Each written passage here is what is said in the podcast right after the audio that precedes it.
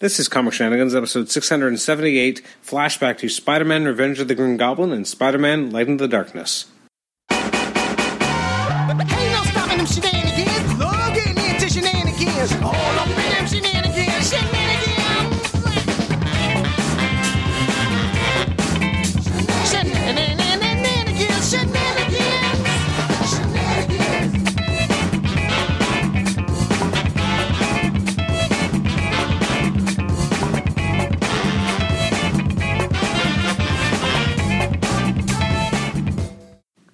Welcome to the Comic Shenanigans podcast. I'm your host, Adam Chapman. This is episode 678. It's another flashback episode. Uh, this time, um, I'm, I'm mainly flashbacking to the issues that are going to be talked about within two separate trade paperbacks. One of them is the uh, Spider Man Revenge of the Green Goblin trade paperback uh, that was uh, printed, I believe, 2017, um, which collects Amazing Spider Man number 20 to 29. This is from volume 2, as well as Annual 2001, Spider Man Revenge of the Green Goblin 1 to 3, and Peter Parker Spider Man number 25 and 29. Um, so I when I first saw this this book actually was uh, being reprinted. I should actually say I'm also going to be talking about Spider-Man: Light in the Darkness, uh, which is a recent trade that just came out a, what a month or so ago, or even less, uh, which collects Peter Parker Spider-Man 20 to 33. So two issues that were already in the Amazing the Amazing Spider-Man: Revenge of the Green Goblin trade.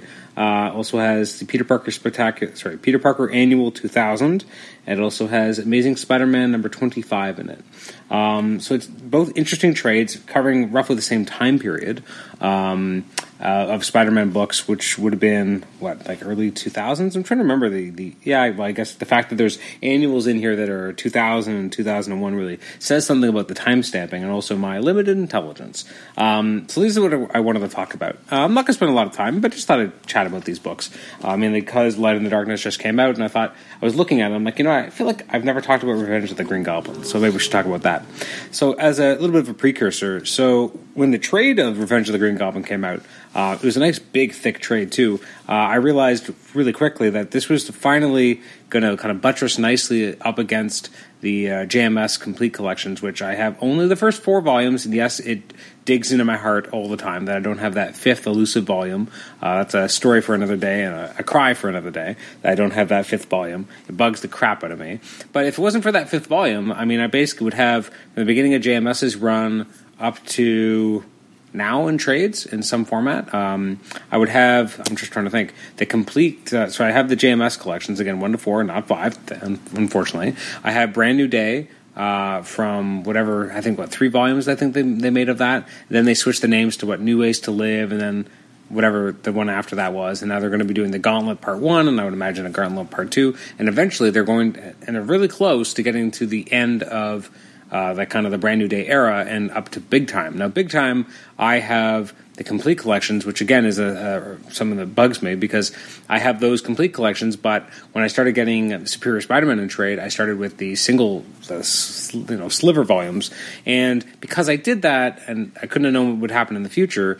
Um, the the you know the Dying Wish storyline in Amazing Spider-Man is not in the big time complete collections, which bothers the shit out of me. Is instead in the Superior Spider-Man complete collections, which I get, but it, it just doesn't fold as nicely. And so for me, I'm kind of missing Dying Wish, and either I have to finally take the plunge and buy the original Dying Wish trade paperback, or try and get the Superior Spider-Man um, complete collections, which are quickly becoming out of print themselves and heavily and starting to get overpriced. Just recently, I've noticed that I think the first one's no longer available on Amazon.ca, and so that's a whole other issue that I'm having. But like, because once we have Superior, I have all of that and again in trade right now, and then when it was relaunched as Amazing, and then again as Amazing later, I have those all in trades, and again in Amazing later, I have all those in trades. So the fact that I can kind of trace this backwards, and so right before JMS, you have now the Revenge of the Green Goblin trade. Uh, which, as I said, collects issues 20 to 29 of Volume 2.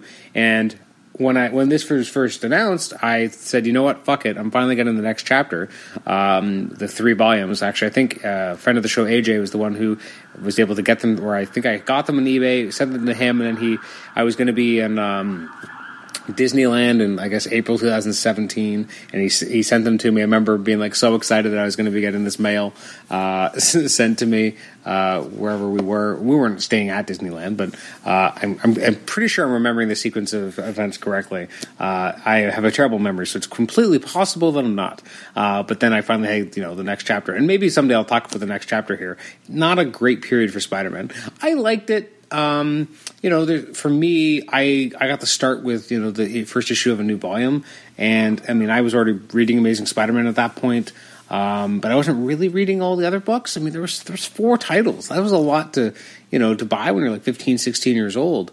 And then suddenly there was just two titles. And I remember getting like the uh, the Spider-Man magazine, published by Wizard, which I've actually talked about before on this podcast. It was all about the upcoming relaunch, and it was very exciting stuff. Anyways, this is all very long preamble, but that's what I do here. I just go on tangents. So that leads up to you know. So I finally bought those three trades, so it leads me perfectly up to the Revenge of the Green Goblin trade. And then this year, they decided that they were going to publish the uh, Peter Parker Spectacular. Uh, sorry, keep wanting to say Peter Parker the Spectacular Spider-Man, the Peter Parker Spider-Man issues uh, that basically were right around the same time. They actually went a little further. Instead of going 20 to 29, it goes 20 to 33. So you go up. Now, here's where it starts to bother me. And I'm actually I'm able. I'll get into it later. Uh, you'll notice that it's interesting that in the Peter Parker Spider-Man collection, there's only one issue of Amazing Spider-Man, issue 25, and then in the Revenge of the Green Goblin storyline, there's actually uh, a couple um, issues of Peter Parker Spider-Man, issue 25 and 29.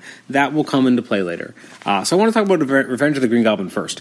Uh, it's interesting that they decided to call it this, but I think that was really the only option they had. Um, this, you know, for it's better for, for better and for worse. This was a weird, roughshod period of Amazing Spider-Man. It didn't really know what it wanted to be. Um, you know, you you had it was you know you were a year and a half into you know the relaunch of Spider-Man. You had or maybe what six or seven months removed from uh, MJ being removed from the book and thought to be dead.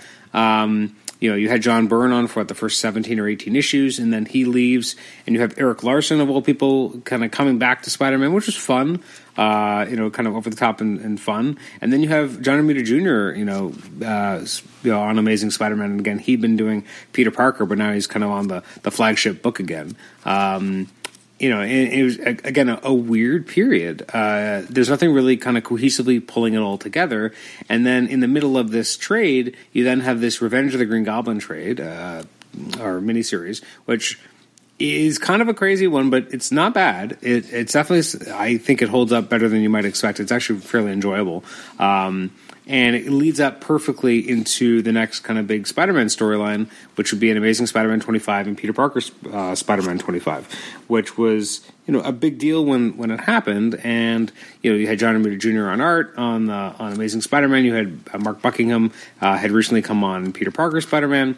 Anyways, you get both of those issues in this in this book. So again, it, it flows nicely off of um, uh, the you know Revenge of the Green Goblin storyline. What's interesting about it as well is that you know that Revenge of the Green Goblin storyline is not included in the Into the Darkness trade. Into the Darkness trade, you just get the issues of Amazing and Peter Parker, which instead of just getting a text page explaining it, but there's other problems that will come up in in a minute. Uh, I'm kind of keeping some of my uh, my my irritation, trying to check, keep it in check for a minute, and uh, allow it to come up in a little bit. But uh, the Revenge of the Green Goblin storyline um, was a fun one. It was written by Roger Stern, so I mean, it's it's fun reading Roger Stern um, you know, writing the Green Goblin. I guess the worst part of the storyline has nothing to do with anything, and more just the fact that um, they had given Green Goblin a, a, costume redesign that John, well, I guess John Byrne technically had given him a, a costume redesign that I never really liked, and just kind of lacked something. I, I'm not really sure what it is. There's just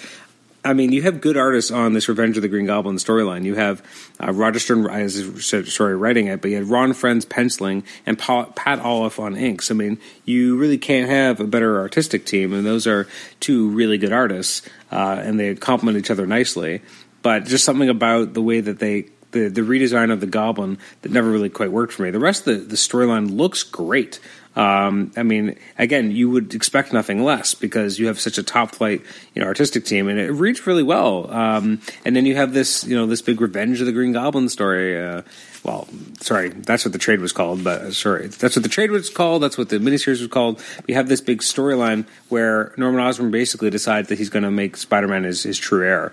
Um, John Romita Jr. attacks issue 25 with a a ferocity that is just phenomenal. Like if you flip open the first page of that issue and you have this is it the first page? Yeah, it is the first page. You have this fantastic shot. First of all, I don't think anyone does characters standing in the rain like Johnny Romita Jr. Like think about of how many iconic shots he's done of Spider-Man in the rain, usually Spider-Man in the rain, but maybe it is just Spider-Man in the rain. Um, but there's just something about his artistic style. He's good at weather effects, and they have this fantastic shot. It's of Norman Osborn. He's you know just kind of wearing like standard clothes. Like there's nothing crazy about it. He's not wearing his outfits. He's literally just wearing like a rolled up.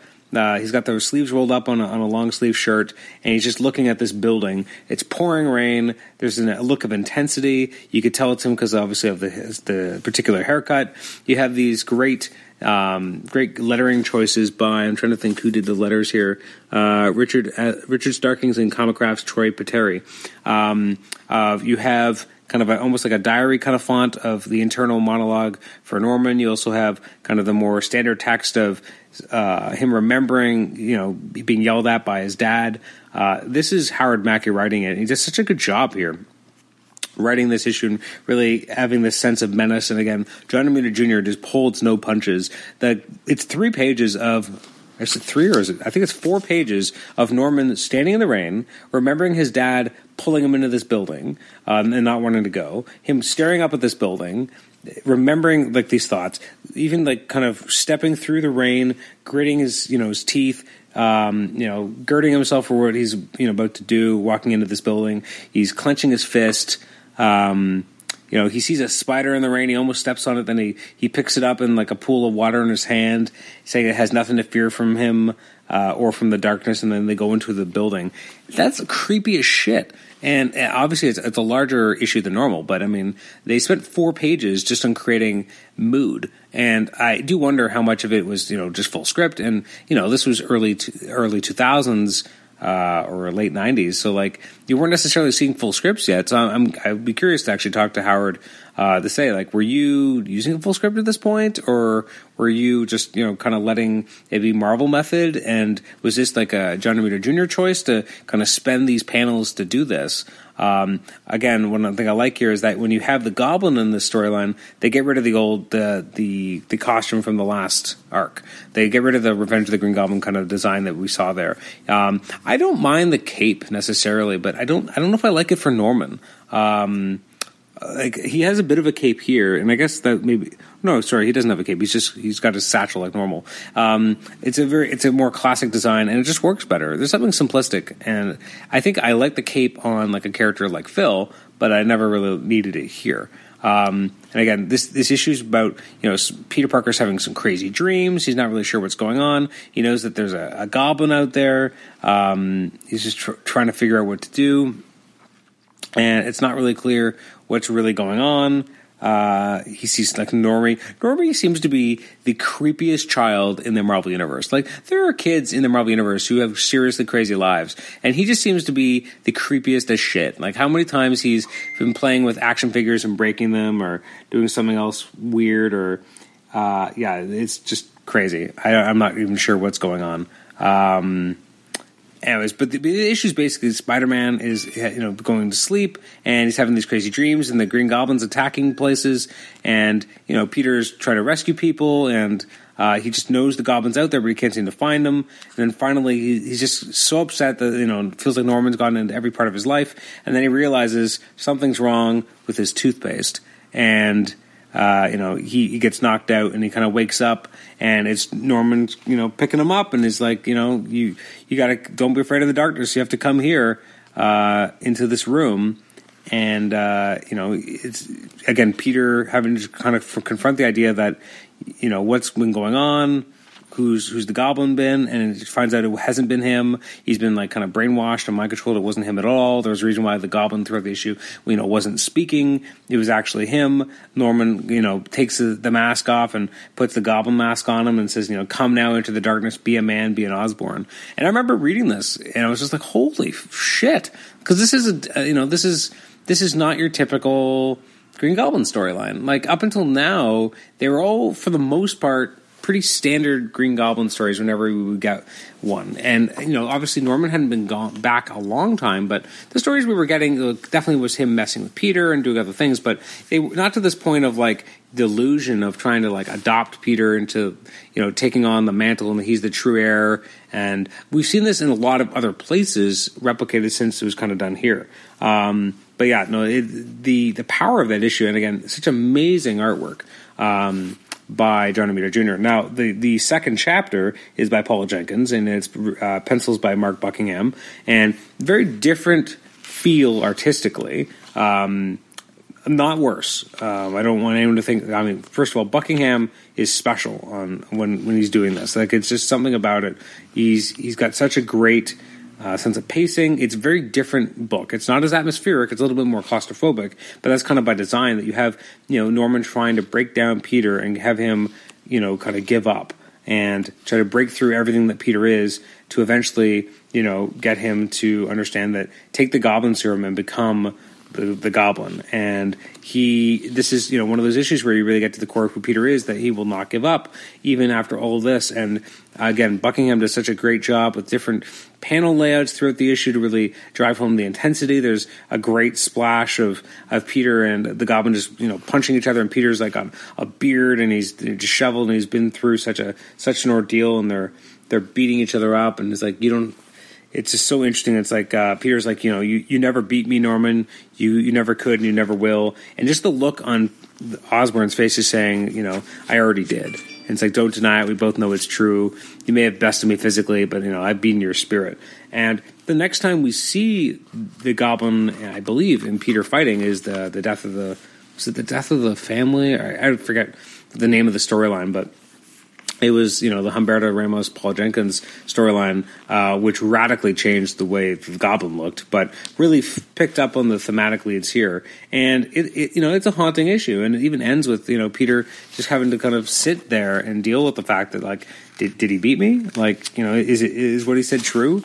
Um, you know what's really going and what would it take to really take this guy out? It's it's haunting, and it's such a good good story. And it's so funny. So you read it in this volume. So again, you have these kind of weird issues where you have the the ranger character. Remember him? You got the Senator Ward character. You got maximum security tie-ins. You got you know some stuff with the Spider Slayers and Erik Larsen and you know a bunch of kind of weird disparate stuff. Then you have this uh, you know really great story by Roger, Roger Stern and uh, Ron Frenz that leads into this great two parter by Howard Mackie and Paula Jenkins. Two very different writers with very different artists end up with one one hell of a one two punch that is hard to pull off. Um, that you know the whole storyline pulls together nicely, but it really accentuates the different aspects of each writer's writing.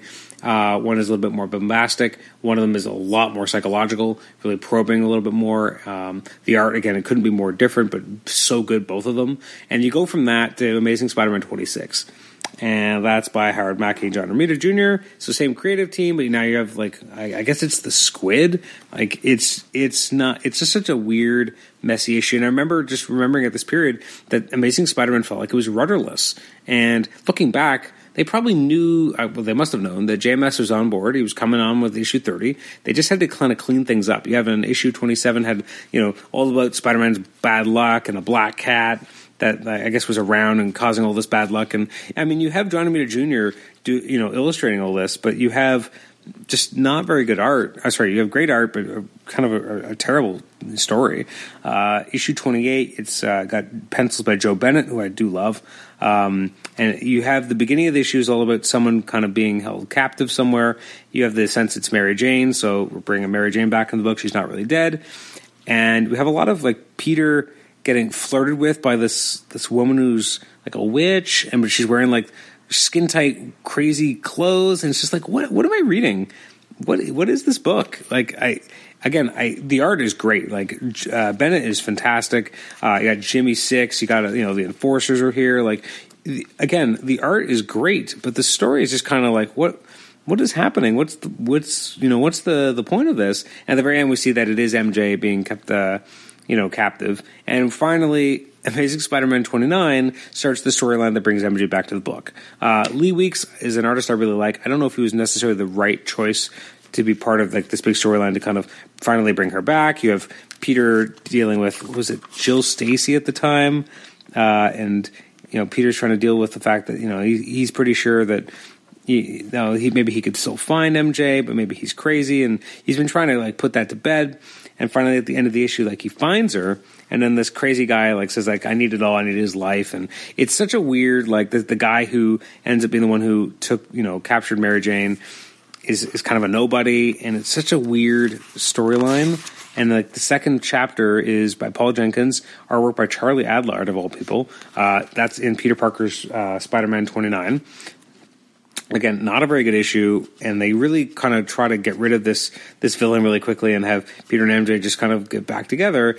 And then you have a book i do very much enjoy which is the amazing spider-man annual 2001 which a cover which i believe is isn't it the art from the Amazing Spider-Man game by Activision? And it's written by Howard Mackie. It's his kind of goodbye to Spider-Man. Uh, it's Joe Bennett on pencils. It's fantastic, and it's all about you know Peter and MJ are back together, and what does that mean? And you know they're so happy together, and uh, everyone's happy to you know see MJ alive, and uh, you know it's it's all about them. You know, trying to get their lives back in order, and then at the same time, MJ's scared of enclosed spaces. She's, you know, she's scared because she was just held captive. Like this is terrifying. And you know, they're trying to get back to who they are as a couple and how much they miss each other. And he's going to be Spider Man, and he has to kind of do what he needs to do. And she knows that, but is she okay with that anymore? And you know, she's she, where is he when she needs him? She's just been through such an ordeal, and maybe it's not okay anymore. And they decided to take time apart from each other. And, you know, I remember reading this at the time and I was okay with it, you know, like I wasn't upset. It, it never felt like they were necessarily getting them, you know, apart forever. Just that, you know, they had issues and, you know, she'd been through this ordeal. They brought the character back because they couldn't kind of leave it, you know, her limbo and that they were going to have her kind of move out and try to figure out more about herself and, uh, and just kind of move the character forward, leaving, you know, the character relatively, you know, uh, what's the word? In, you know, encumbrance free for you know the next writer who is JMS, and you know I it's kind of a, a, soft version of what they would have later do with Brand New Day. Um, and it's funny because they they go to the the trouble of pushing MJ out of the book by her being dead, and then they come up with a reason to relatively gently and organically push her away from the book again. Um, but then it wasn't too long before JMS was bringing her back. Like, it wasn't it what, issue 50 where they had that big conversation and kind of got back together? I can't even remember now. But that only, I mean, I guess that would have been about a year and a half or a little bit more. But, you know, it was just interesting that, you know, there was always this push and this pull of MJ in the book. Anyways, that's Revenge of the Green Goblin. A lot of highs and a lot of lows. So then we have Peter Parker Spider Man, which is collected in Spider Man Light in the Darkness. And this is what prompted me to kind of have this flashback episode to begin with, although I think I'm going to end up having spent more time talking about Revenge of the Goblin. Um, what's nice about this is this is, it's definitely are marketed more as, you know, this is Paul Jenkins and Mark Buckingham getting into, into Spider Man. And this is very clear. So this is, I mean, less continuity heavy tip uh, for the most part than the Revenge of the Green Goblin. That was definitely, you know, the Amazing Spider-Man was the main book, and once they broke off again and didn't have the same author, you know, writing both books, you had a change in style. You had a change in that now we were going to have, you know, Spider-Man telling other stories that weren't necessarily just, you know, the, the the main continuity stories. Kind of back to what the B titles always were compared to Amazing Spider-Man. Issue 20 is a great one. It's all about uh, it's called the best medicine, but it's all about you know Spider-Man not knowing if he can laugh anymore. Again, his wife's you know dead. Uh, how does he deal with that? Um, you know, how does he still be Spider-Man? And he's talking to Uncle Ben, and uh, you know he's it's, it's it's so funny. He's like, "How am I going to be Spider-Man if I can't laugh?" So why don't you tell me? Because I don't know anymore. You tell me what's funny. And someone speeds by in their car, and a huge thing of mud just splashes up on Peter, and you know, obviously Parker Luck, and he just kind of sits there, and he just goes, "Oh God," and then it's just stifling, and then he just starts breaking out into a huge bit of laughter. Now, Mark Buckingham could not have been the better choice to be with Paul Jenkins on these issues. He's able to convey human emotions so well. And so you have again, you have this great issue where it's all about Peter having a crisis of of not of faith, but you know, how can I be who I am if I'm not funny? Or if I can't have a sense of humor, this is a huge part of who I am, and I, I can't find the funny. And at the end of the issue, having all this mud, you know, thrown up on him as like kind of a sign, and the fact that he can be funny. Um, you know, and it's it's it's just such a fun it's a fun run.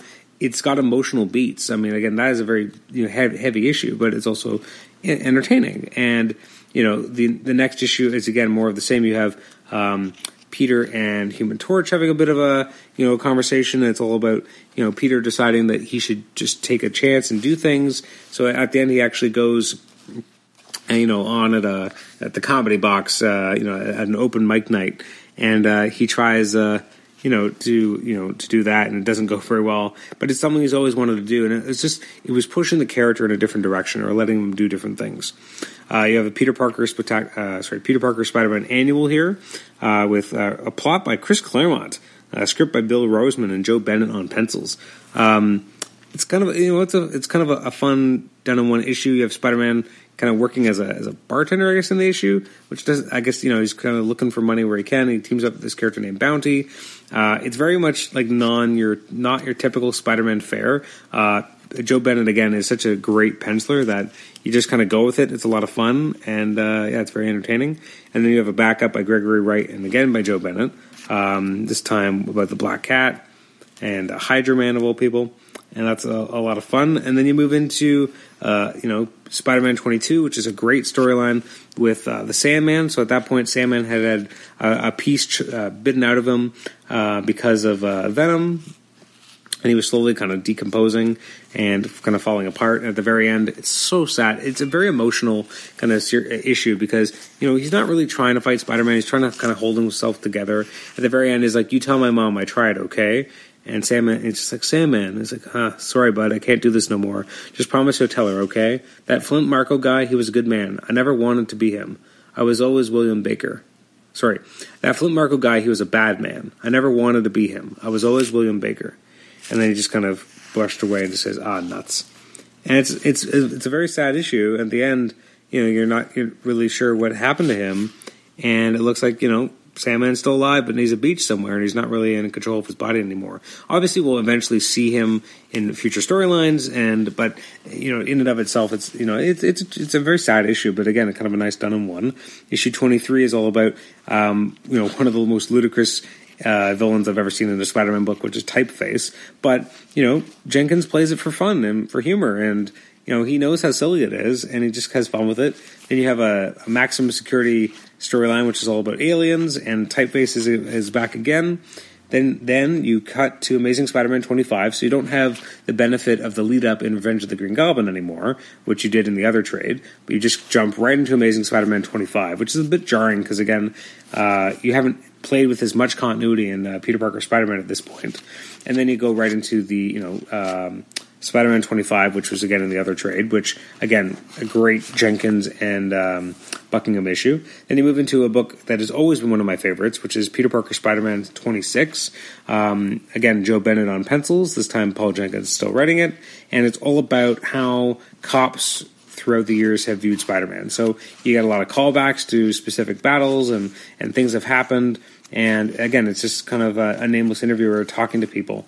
And at the very end, it's uh, about you know Peter um, and and what Peter thinks of, of Spider-Man, or like just the idea that someone at, at, some point interacted with. You see, one of the cops he talks to was actually one of the cops who was uh, on the pier the night Gwen Stacy died.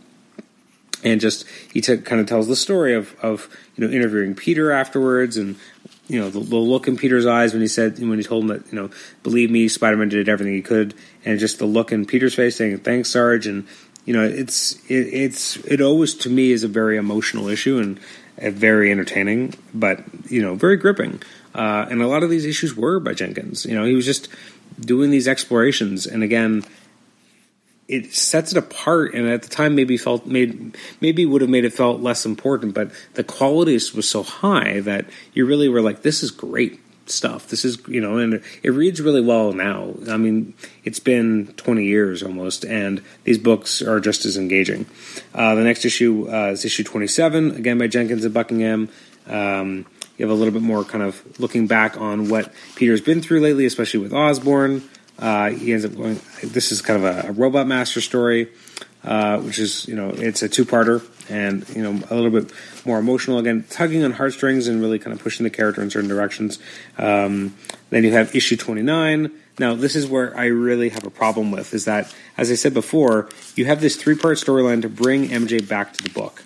So in the other one, you have both, you know, both sides. Here, you don't have issue 29 of Amazing Spider-Man. You have a very short previously, um, which is above the cover to Peter Parker Spider-Man 29. Uh, and then you, you have this, you know, this issue, which ends with, you know, Peter and MJ embracing and him being so happy she's back. It's going to be, to be continued in Amazing Spider-Man Annual 2001, which is not here. And now we just have a little text recap. It's, you know, I just don't understand why it's a three part storyline. You could not have included, you know, chapter one and chapter, you know, three. I get it. Maybe Paul Jenkins didn't write those, but he also didn't write, you know, the annual here, which was by Chris Claremont. He or Chris Claremont and uh, Roseman. Uh, he didn't write, you know, issue twenty five. That was by Howard Mackie. It's just interesting choices to kind of keep out those two big issues. Uh, and then when you jump in with issue thirty one um, or I should say 30, you know, a sea change has happened. Like MJ's out of the book now. Like, you know, it's a whole new, you know, feeling. The book is going to be different now. Uh, you have JMS kind of doing his thing, and you introduce the Fusion story. Um, Fusion as a villain, I was not a huge fan of when it first happened, but rereading it now, I actually enjoy it a lot more. And uh, I think I was too harsh on it when I was younger. And I will pretty much finish off with uh, a great issue, issue 33, uh, which is all about uh, Peter Parker and uh, his Uncle Ben's love for the Mets. And if it, it's interesting when I talked to Paul Jenkins about this years ago. Uh, he said like it almost didn't matter that it was the Mets. It just needed to be a base like uh, uh, a sports team of some kind that someone could kind of relate to. And he kind of had this based on his own interactions. I believe it was soccer um, in his youth, and, and just the idea of you know this this hard luck team, and it's quite an emotional issue. Again, it's kind of standalone. It's a flashback tale just about Peter and uh, and his uncle going to these Mets games and how you know it was their um, you know the the thing that they did every year. And um, you know, at the very end, it's it's so sad because you have the idea that you know Peter you, you don't always know what's there until it's gone, and you don't always know how long it's going to be there for. And so all this idea that you know Peter didn't now that you know Peter didn't want to go with Uncle Ben to this game, and he finally is you know is convinced that yes they should, and finally they you know they go every year, and finally the Mets win. And he says, Uncle Ben, did you see? And he says, you know, but he didn't have to say a word. The whole message of the moment was written on his face. And Peter just says, Yeah, I get it. Life's a very long season. Some you win. And then the narration just says, and just for today, we were winners. Me and my Uncle Ben sharing a moment in the, be- in the seats of Shea Stadium. The Mets had finally won. Suddenly, life made complete sense to me. And then it's just such a tragic panel if you see uh, empty seats and you just see, you know, kind of a ghost like version of, of Uncle Ben. And then you just see the seats and no Uncle Ben. And it just says, three days later, he was dead. And it's just so you know, you think you're reading one thing and then it just kind of hits you. And it's all about, you know, the impermanence of life and it, and it's, you know, the issue's called Maybe Next Year. And it ends with such a phenomenal shot of a very young Peter with his glove and his hat walking to the game, you know, or I guess walking out of the game is somewhat dejected after Mets loss uh, with Uncle Ben. And it just, it hits me every time. It is such a great issue.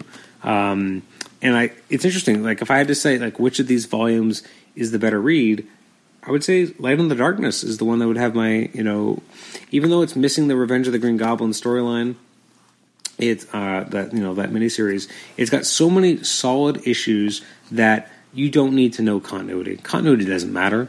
You know, these are heartfelt stories. You quickly understand where the character is, and that's all that matters.